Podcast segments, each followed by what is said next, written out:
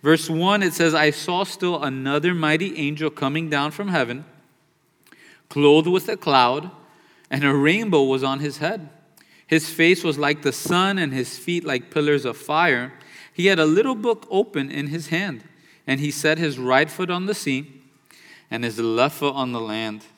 And he cried with a loud voice as when a lion roars. When he cried out, seven thunders uttered their voices. Now, when the seven thunders uttered their voices, I was about to write, but I heard a voice from heaven saying to me, Seal up the things which the seven thunders uttered, and do not write them. The angel whom I saw standing on the sea and on the land raised up his hand to heaven and swore by him who lives forever and ever, who created heaven and the things that are in it, and the earth and the things that are in it, and the sea and the things that are in it that there should be delay no longer. But in the days of the sounding of the seventh angel, when he is about to sound, the mystery of God would be finished, as he declared to his servants, the prophets. Then the voice which I heard from heaven spoke to me again and said, Go, take the little book which is open in the hand of the angel who stands on the sea and on the earth.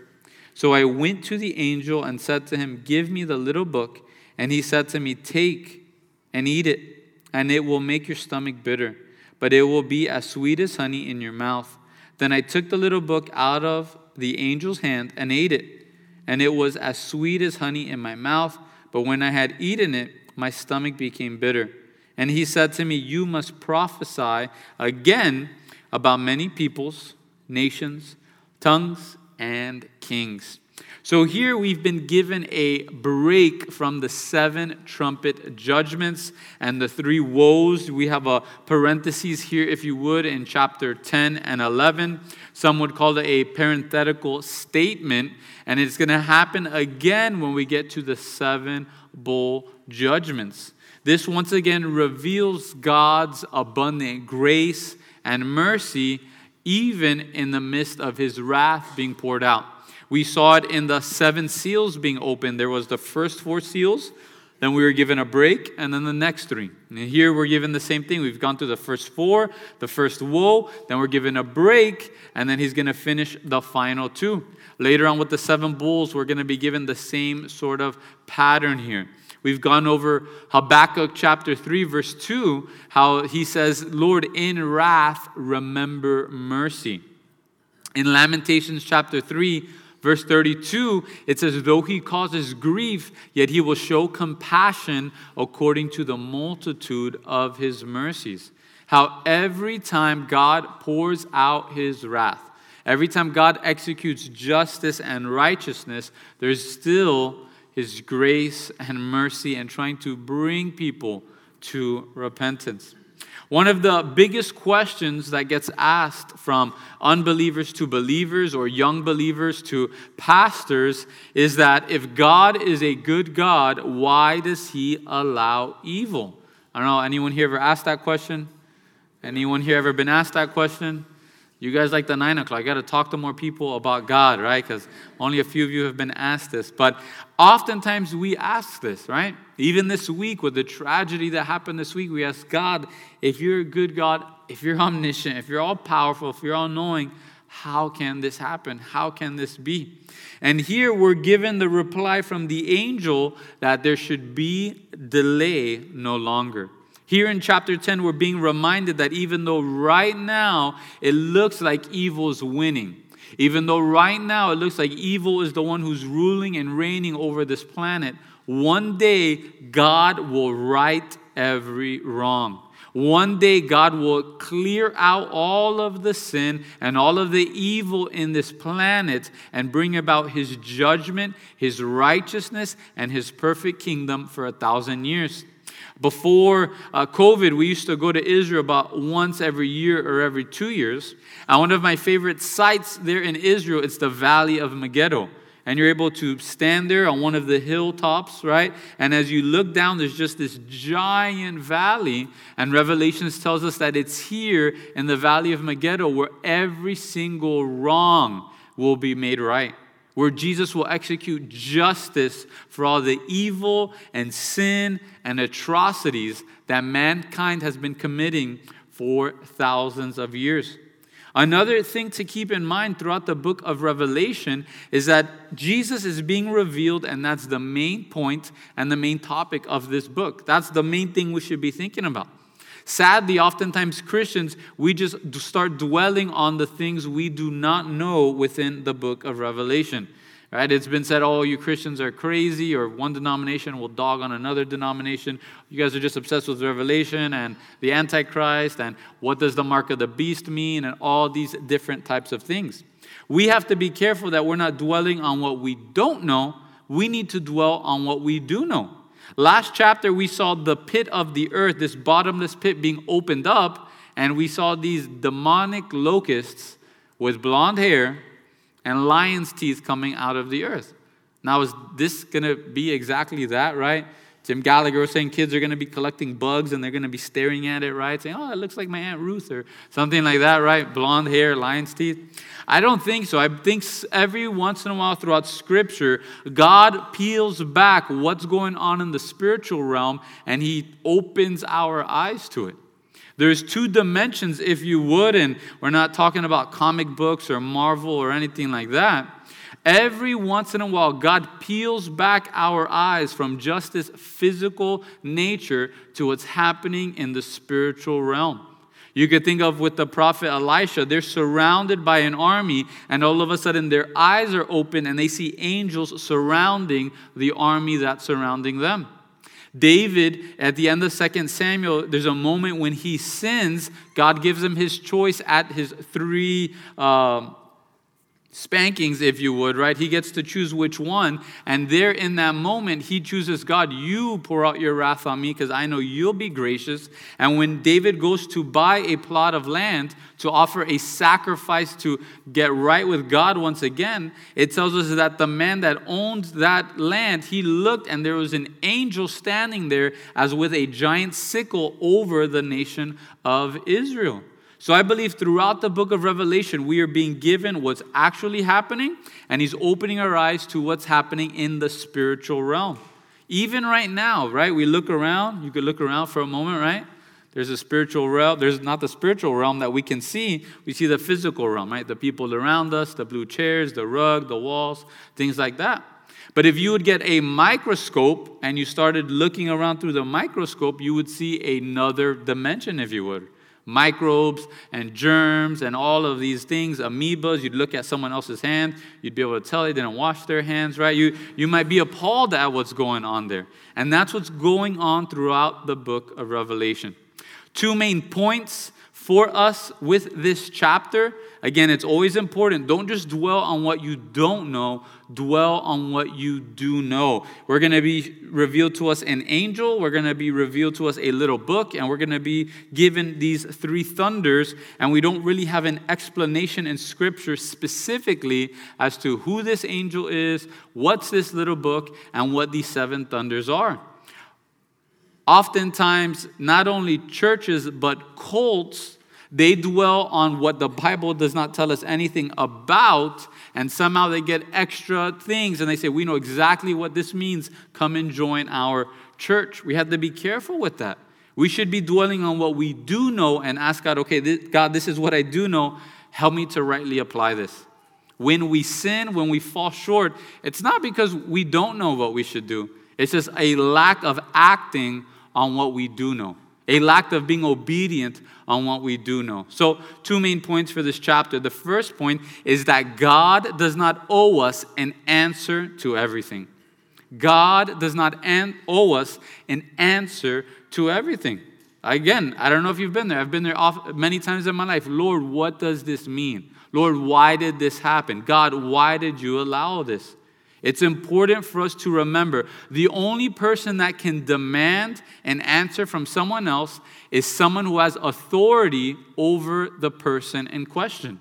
Oftentimes, parents, we forget that we have authority, but you have the right to ask your son or daughter an answer to what's on their phone, what are they doing on their room, who are they with, what are they talking about. You are the person in authority. So you have a right to ask them and demand an answer from them.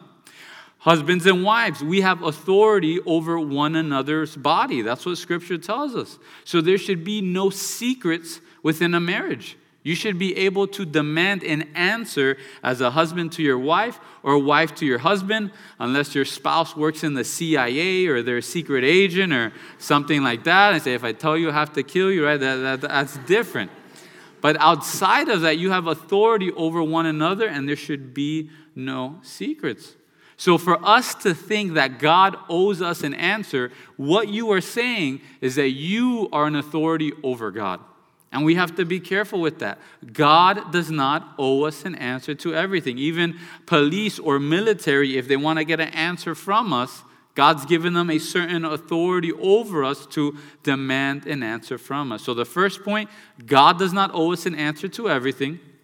Second point is that we need to have a hunger for the Word of God.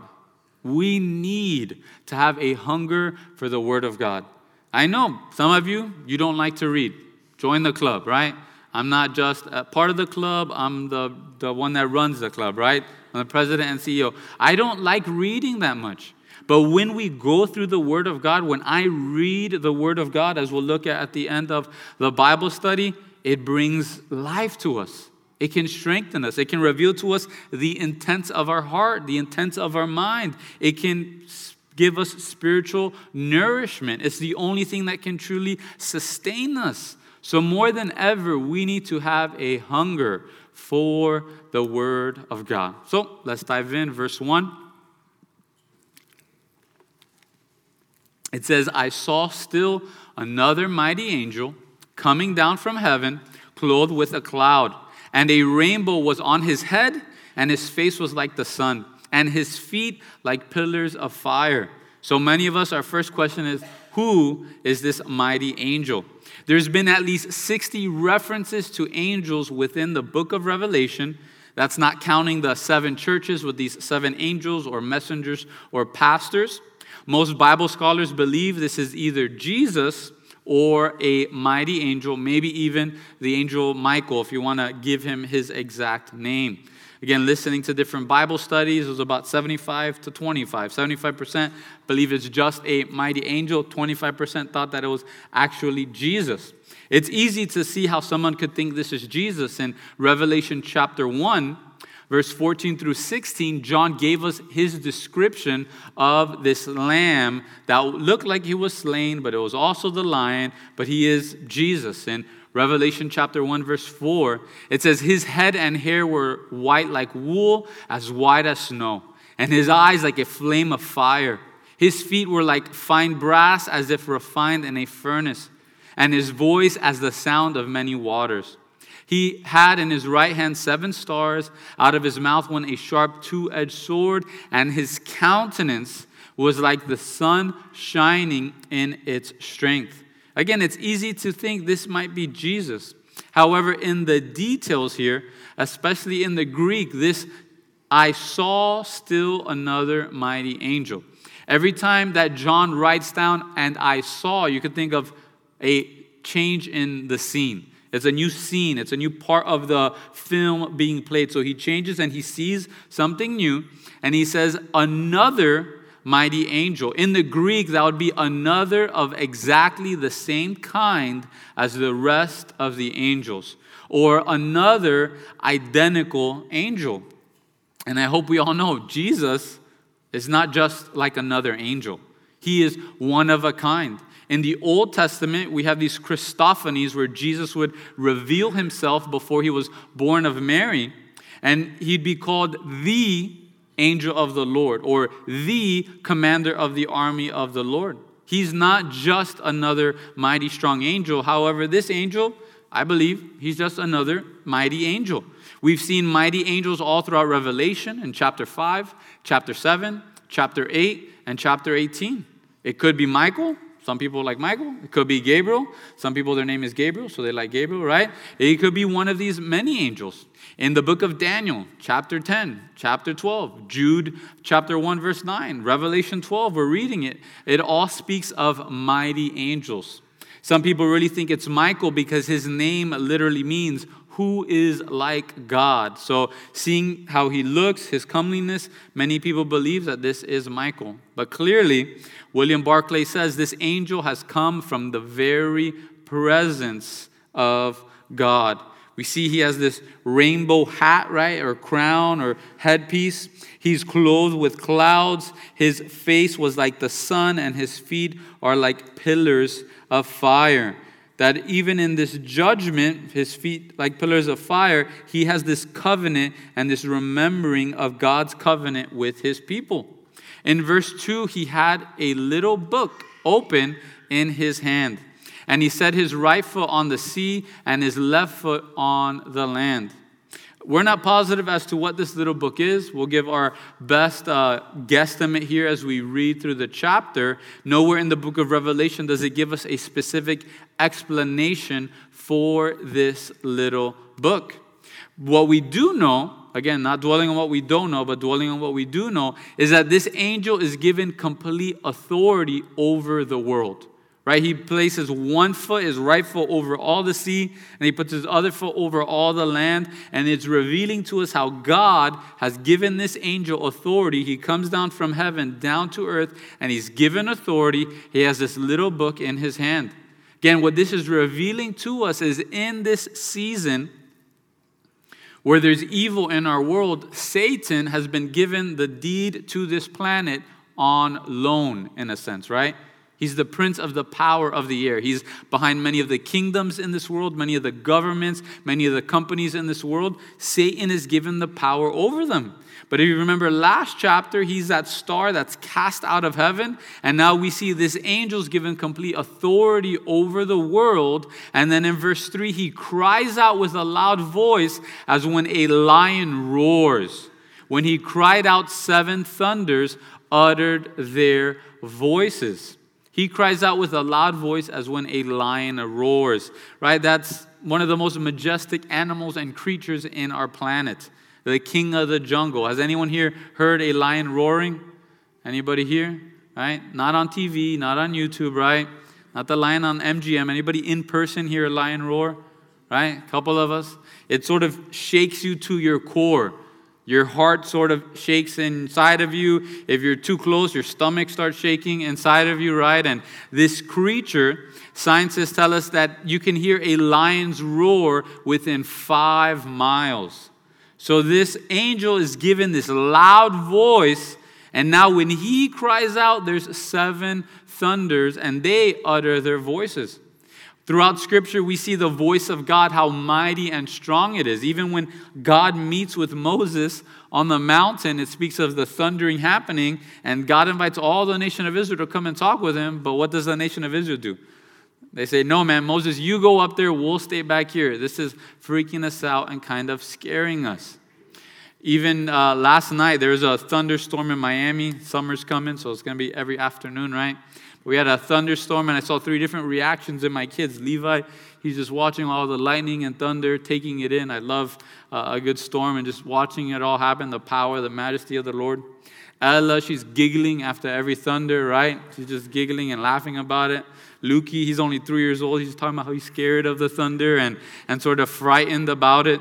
And I think even within our own hearts, Depending on our walk and relationship with the Lord, when we hear that thunderous voice, we'll have those different reactions. If we're right with Him, if we're on His side, if He's right, if we're with Him, there's sort of this enjoyment and just watching the majesty take place. If we don't know where we're at with Him, maybe there's that, that nervous giggle, right? You don't know if you should be afraid or if you shouldn't.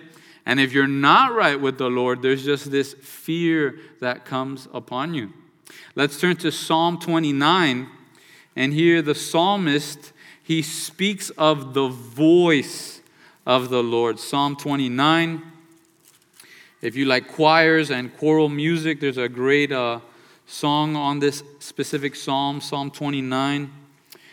A psalm of David. We'll start off in verse 3. Just speaking of the power of our God. Psalm 29, verse 3, it says, The voice of the Lord is over the waters, the God of glory thunders. The Lord is over many waters. The voice of the Lord is powerful. The voice of the Lord is full of majesty. The voice of the Lord breaks the cedars. Yes, the Lord splinters the cedars of Lebanon. He makes them also skip like a calf, Lebanon and Sirion like a young wild ox.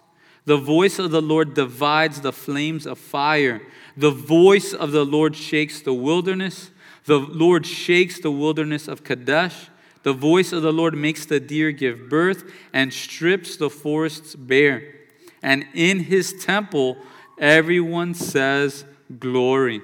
Again, the power of our God. One of my favorite portions of scriptures in the Gospels is when the disciples are afraid and scared in the storm, and Jesus gets up and just says, Peace, be still. And how everything is silenced. The voice of Jesus Christ is able to silence the storm and the sea.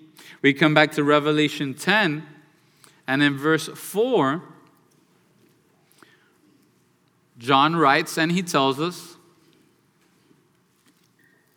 Now, when the seven thunders uttered their voices, I was about to write, but I heard a voice from heaven saying to me, Seal up the things which the seven thunders uttered, and do not write them. Now, what was John's job throughout this book of Revelation? Jesus literally told him, Everything you see, write down, right? His job is to reveal everything that he's seeing. He's got to write it all down. It's important for us to know stubbornness is not a gift of the Holy Spirit. Sometimes we think that, oh, I'm super stubborn, so God's going to be able to use me. Quite contrary, right? Faithfulness, that's something that's required of us. That's the only measuring stick for us as sons and daughters of God. We could think of Abraham and how God told him, hey, you need to sacrifice your son, your only begotten son. And he's ready for it. Abraham believed that he'd sacrifice his son Isaac and God would bring him back from the dead. And as he's there, ready to sacrifice his son, the voice of the Lord speaks to him and says, Hey, enough, just stop it. What, what if Abraham was stubborn, right? No, I got to do what you told me to do, Lord, right? And he goes and he executes his son. That's not what God called him to do. And even here with John, we don't see him arguing or fighting with the Lord. And it's important for us. Sometimes we think God has told us something, or perhaps the Lord has given you a word. But if everything around you that's spiritual is crumbling and falling apart, Perhaps it's time to not be an old wineskin and say, All right, Lord, you're doing a new thing here. Even for Peter, he struggled with that. Lord, you really want me to be with Gentiles? God, is this really what you want me to do and be? We need to be faithful to the Lord and not just stubborn. God, He reveals so much to us. Most of His revelation comes from the Word of God, and even the heavens declare the majesty of God.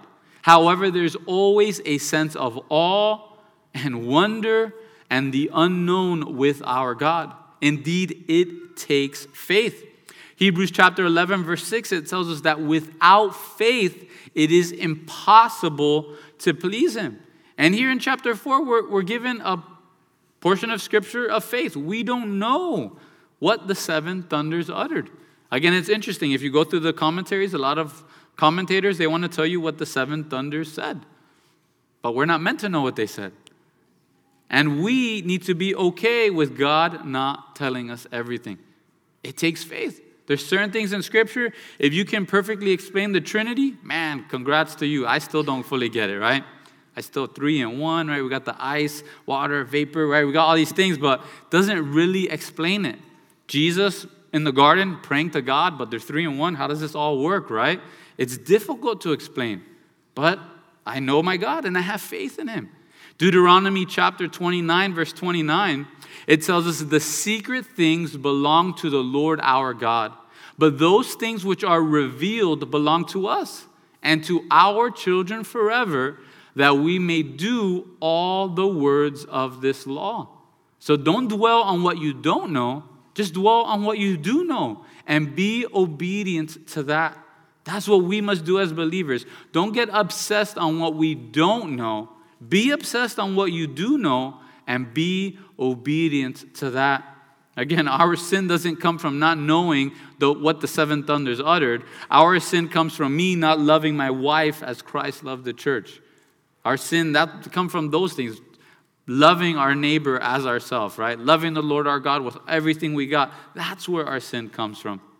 Even Jesus with his disciples in John 16, 12, Jesus tells them, I still have many things to say to you, but you cannot bear them now.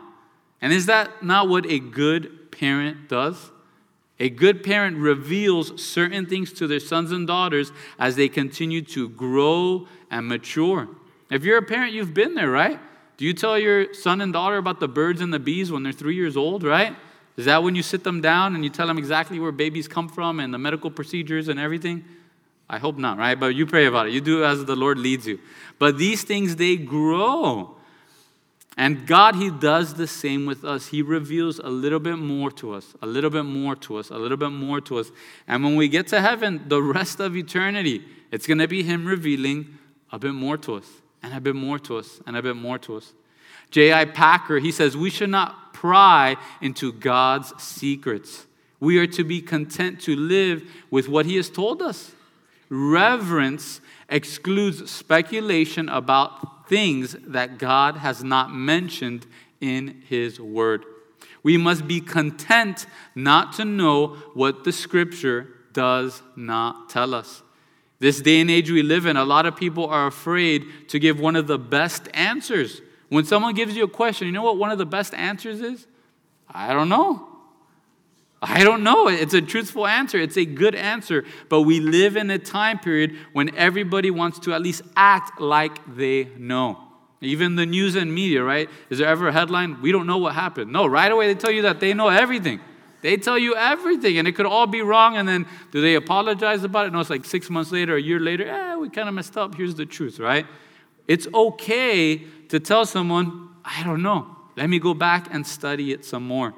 Verse 5 and 6 The angel whom I saw standing on the sea and on the land, he raised up, this is his right hand to heaven. He still has the little book in his hand, his left hand, and now he swore by him who lives forever and ever, who created heaven and the things that are in it, the earth and the things that are in it, and the sea and the things that are in it, that there should be no that there should be delay no longer.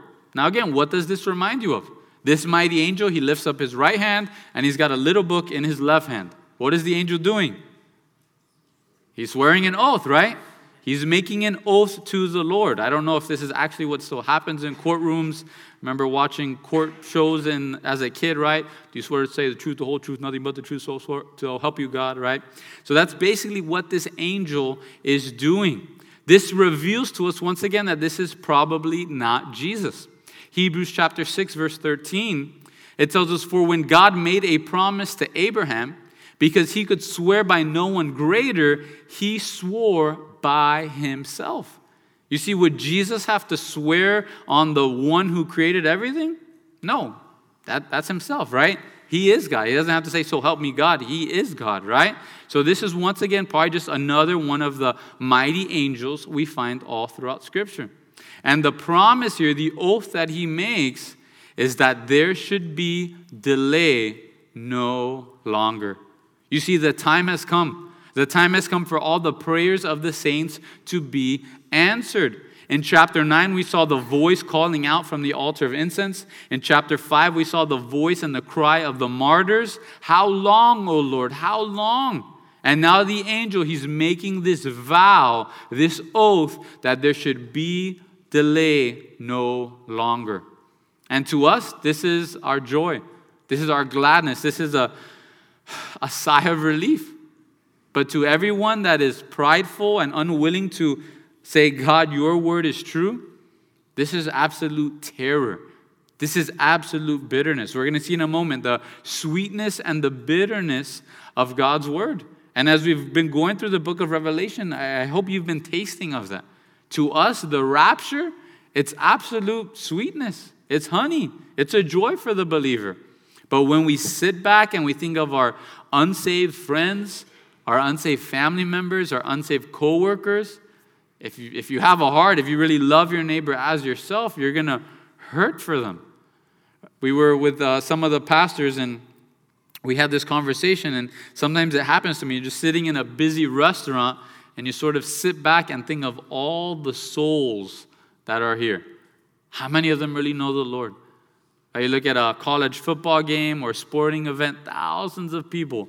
And every once in a while you take a step back at what's happening and you think, how many souls are here? How many of them really know of the Lord?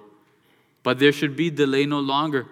All the prayers that we've cried out to God, God, oh mercy, hear, God of mercy, hear our plea.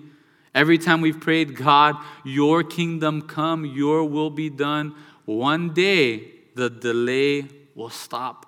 One day he will answer our prayers. And to us, it's joy and gladness, but to the unbeliever, it's terror and pain for all of time.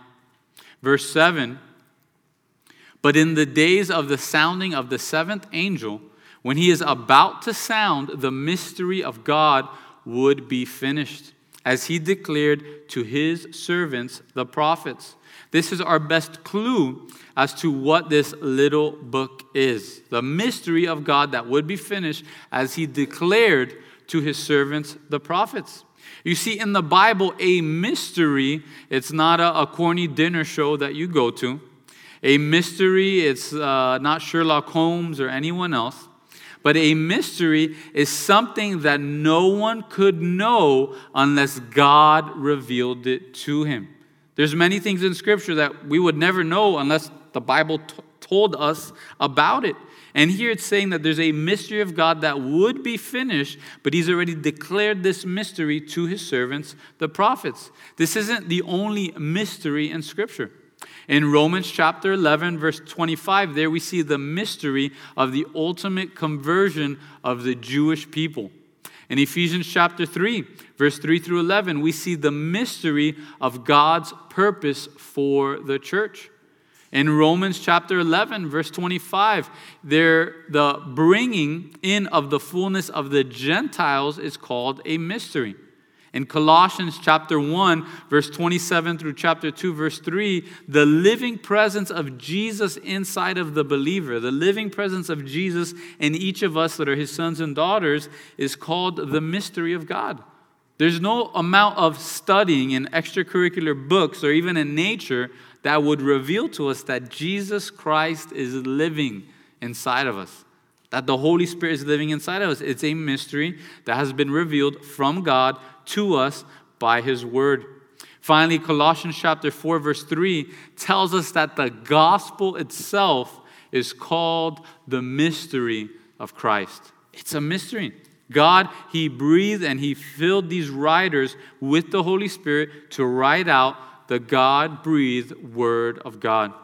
Here, the mystery and discussion in Revelation 10 probably has to do with God's plan for the end of the age. How God is going to finish his judgment upon this earth, and how God is going to establish his kingdom on this earth with Jesus Christ ruling and reigning for a thousand years. And it's what prophets have been speaking of even in the Old Testament.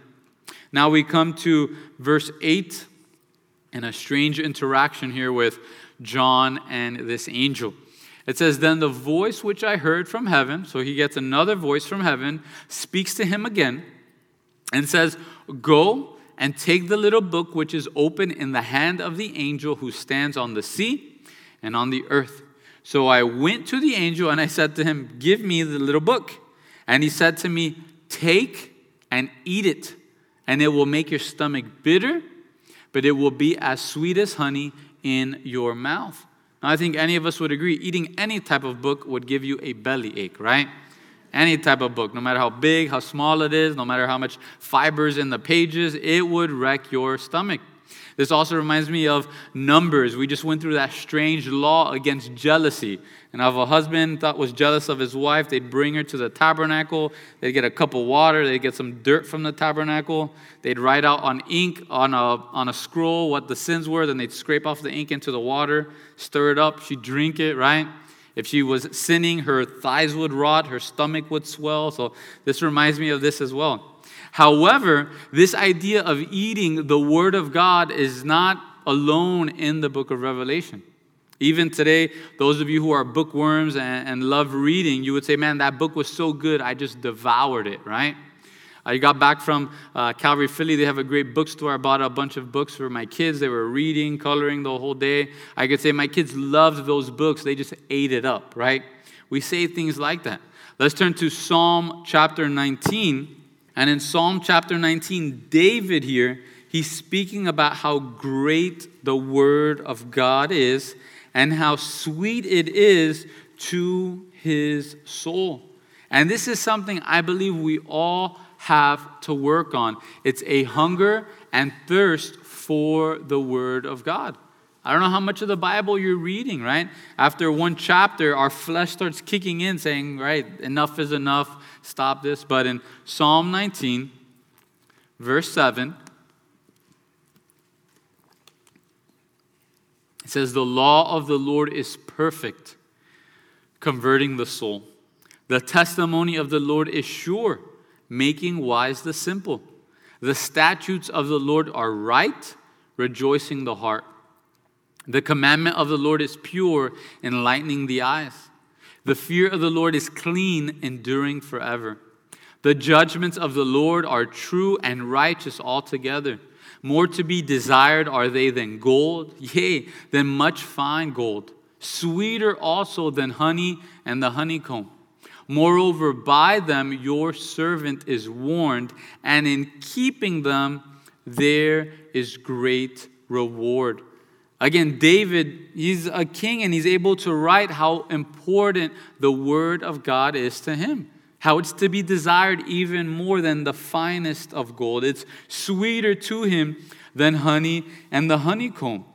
There's nothing sweeter in this time period than honey. There's no ice cream, right? Thank God we have ice cream, but there's no ice cream in this time period.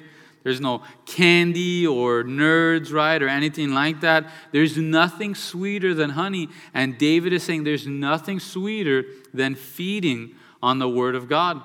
Psalm 119, verse 102 through 104, he says, I have not departed from your judgments, for you yourself have taught me. How sweet are your words to my taste, sweeter than honey to my mouth. Through your precepts I get understanding. Therefore, I hate every false way. The prophet Ezekiel, he goes through something very similar to John in Ezekiel chapter 3, verse 1 through 3. Ezekiel says, Moreover, he said to me, Son of man, eat what you find. Eat this scroll and go. Speak to the house of Israel. So I opened my mouth, and he caused me to eat that scroll. And he said to me, Son of man, feed your belly and fill your stomach with this scroll that I give you. So I ate, and it was in my mouth like honey in sweetness. In Job chapter 23, verse 12, Job says, I have treasured the words of his mouth more than necessary food. Job, going through his difficulty, says, God's word, I treasure it even more than any comfort food, than any ice cream, than any fried chicken, or anything else like that, right? He says, God, your word is what brings comfort to my soul. Jeremiah 15, verse 16, he says, Your words were found, and I ate them. Even Jesus in Matthew chapter 4, verse 4, he answered and said, It is written, Man shall not live by bread alone but by every word that proceeds from the mouth of God. Right? We, we love bread, right? At least I love bread, right? I get a tostada from the youth cafe, and man, they're so good. But Jesus tells us not to live on bread alone, but by every word that proceeds from the mouth of God. There's a giant lie going throughout our world and even within church circles, right? That in the midst of difficulty, in the midst of a rough season, you just need a me day, right? I just need a me day. I just need a day where I just treat myself and I do whatever I want. I just sit on the couch and watch Netflix for hours upon hours and just eat all the food in the pantry, and then I will feel relaxed. Then I will be comforted. Do you ever feel relaxed and comforted afterwards? No. Is there a, a chapter and verse for me days in the Bible? No, it's all a lie. You see, the only thing that can comfort our souls, the only thing that can bring sustenance to our souls is by feeding on the Word of God. I challenge you, I encourage you, next time you're anxious, next time you're fearful, next time you're overwhelmed with everything you've got to do, turn off the electronics, grab your Bible, and go outside. And just read and feed upon God's word. Pray and ask the Holy Spirit to comfort you, to strengthen you, to reveal His word to you.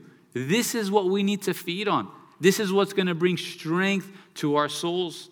In 1 Corinthians chapter 3, verse 1 through 3, Paul tells the church of Corinth, he says, Brethren, I could not speak to you as spiritual people, but as to carnal, as babies in Christ.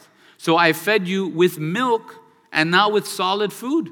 For until now you were not able to receive it, and even now you are still not able, for you are still carnal.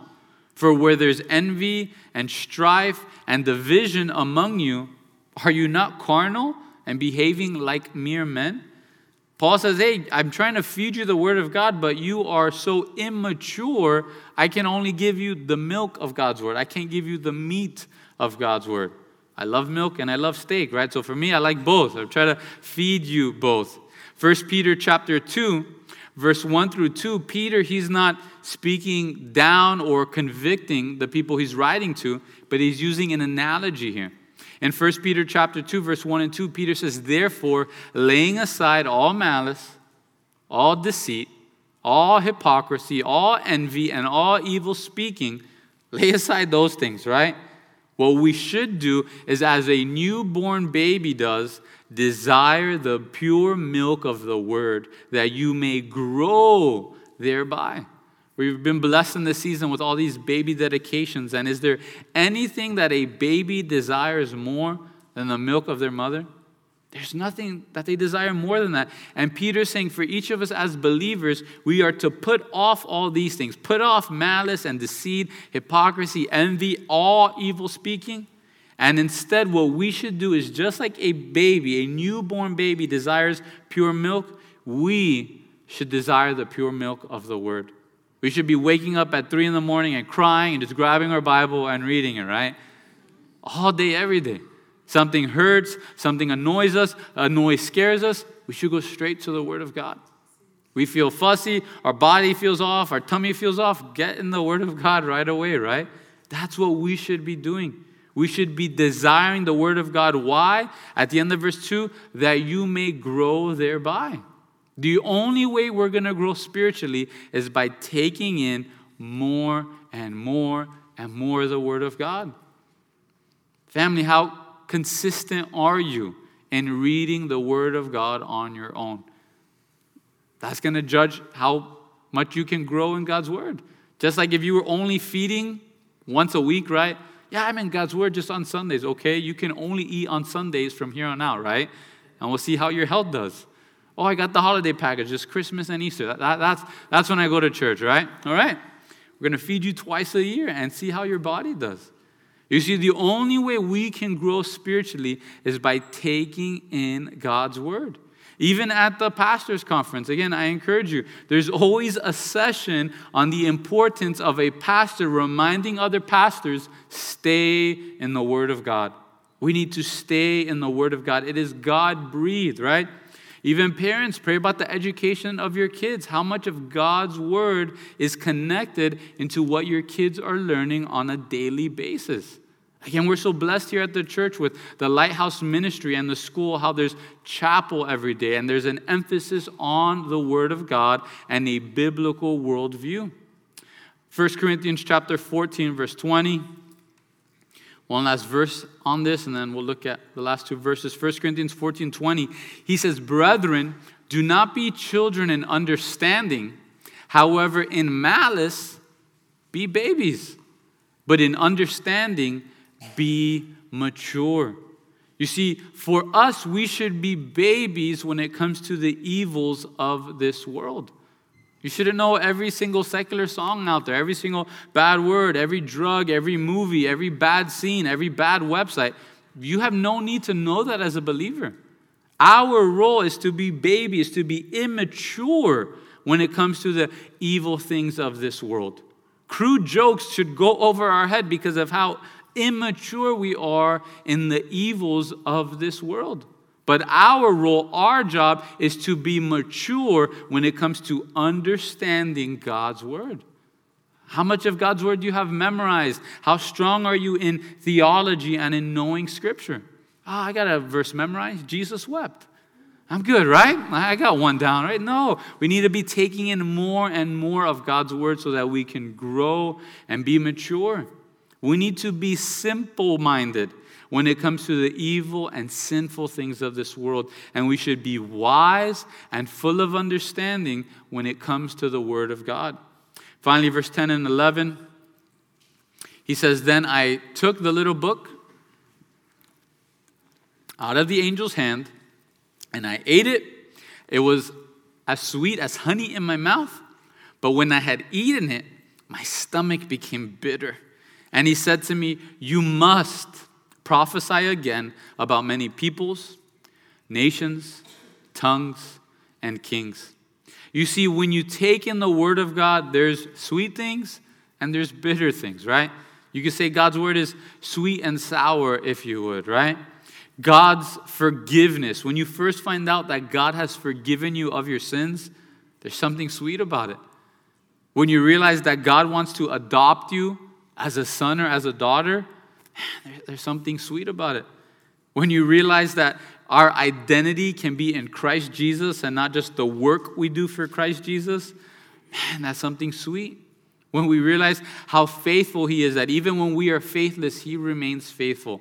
When we realize His agape love, that He loves us in a sacrificial way, that there's nothing that can take us out of this love of God. There's no condemnation for those who are in Christ Jesus.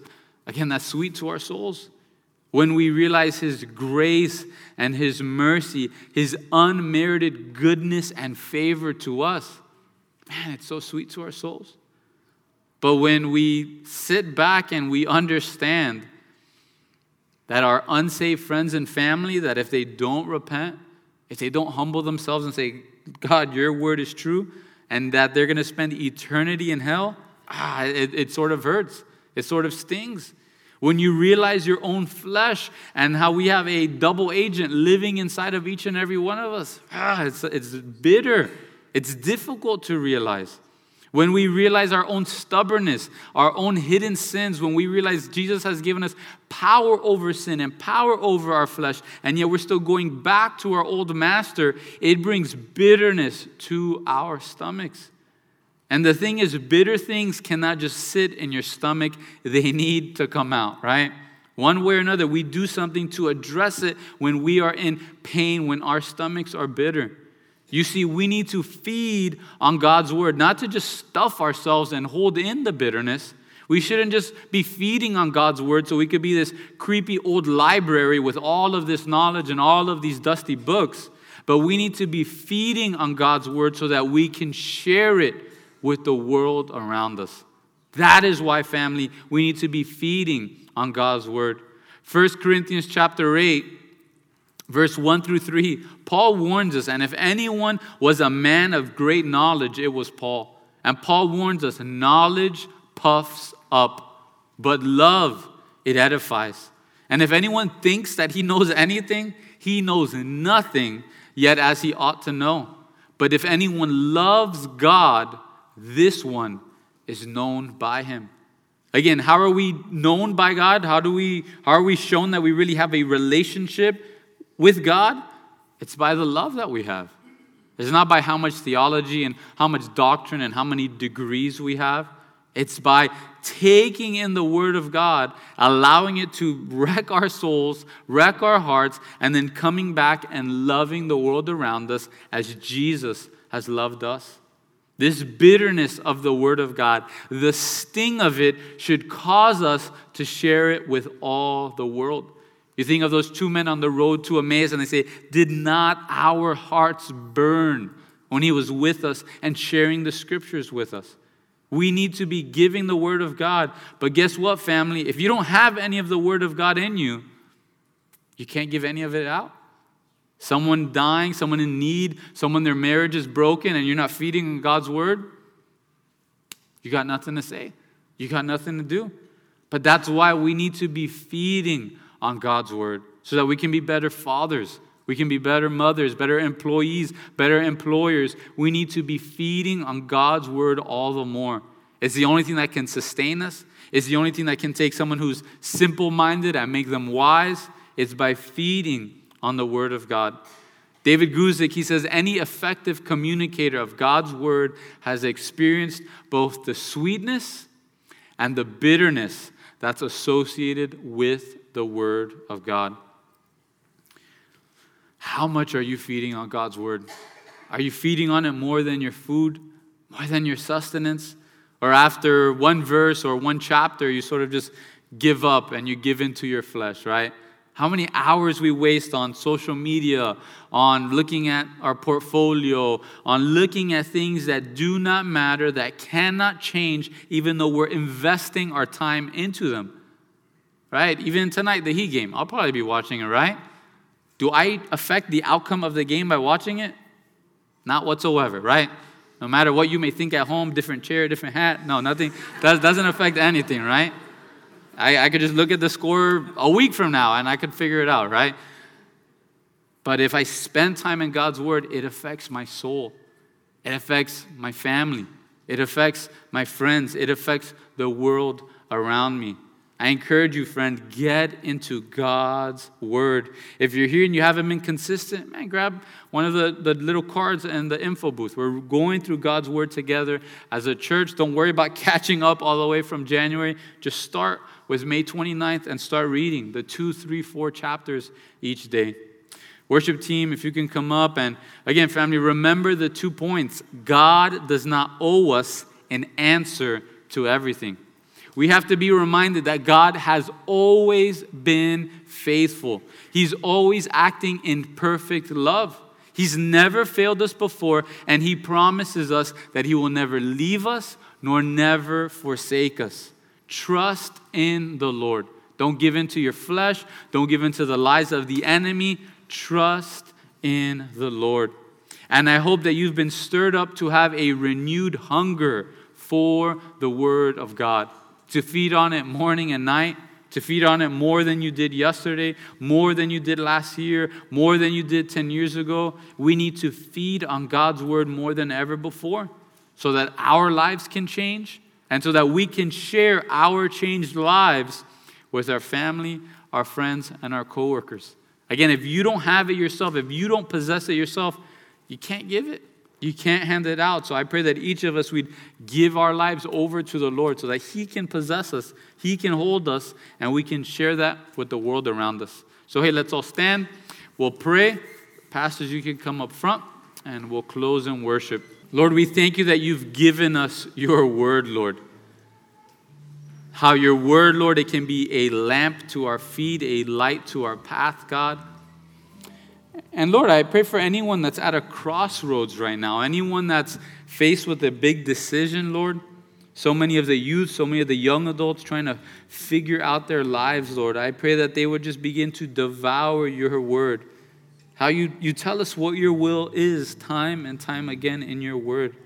Lord, for anyone struggling in their marriage or at work or in this season of life, Lord, I pray that they would turn to your word and allow it to soothe their soul. And God, if anyone this morning, Lord, they've tasted the bitterness of your word, Lord, knowing that if they're not right with you, if they don't humble themselves before you, it's an eternity of hell that awaits them. I pray that they cry out to you, Lord, so that they could taste not only the bitterness, but the sweetness of your word. Lord, stir that up in us, Lord, to share your word with others, God. Lord, to be more bold in the days that we're in. Lord, to share the great hope that's inside of each and every one of us. So we just love you, Lord. We thank you, Jesus. In your name we pray. Amen.